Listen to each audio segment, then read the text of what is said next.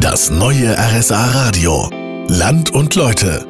Wer sich in Wildpolsried, da bin ich ja heute, ein bisschen umschaut, dem fallen recht schnell die vielen Windräder auf und auch, dass es hier recht viele Solar- und Photovoltaikanlagen gibt.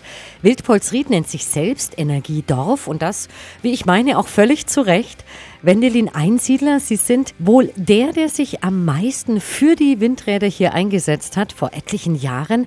Wie viel Prozent vom Stromverbrauch wird hier selbst hergestellt? Ja, ganz eine staatliche Zahl, so 750 Prozent, sprich siebeneinhalb Mal produzieren wir in Wildpolsried mehr erneuerbare Energie, Strom, wie wir brauchen. Das machen hauptsächlich die Windräder und das sind Bürgerwindkraftanlagen.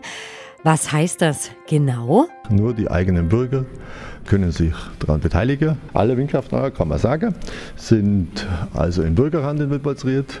Meistens, wenn Windkraftanlagen ja gebaut werden sollen, dann haben viele Menschen was dagegen. Wie ist das hier in Wildpolsried? Das hat sich mit den Jahren erledigt. Am Anfang war das schon Diskussion. Aber die Zustimmung ist immer stetig gewachsen. Sind ja mittlerweile auch viele Bürger selbst beteiligt. Vielen Dank, Herr Einsiedler. Ich mache mich jetzt auf den Weg zum Rathaus und besuche den Bürgermeister. Der ist in einem etwas außergewöhnlichen Verein.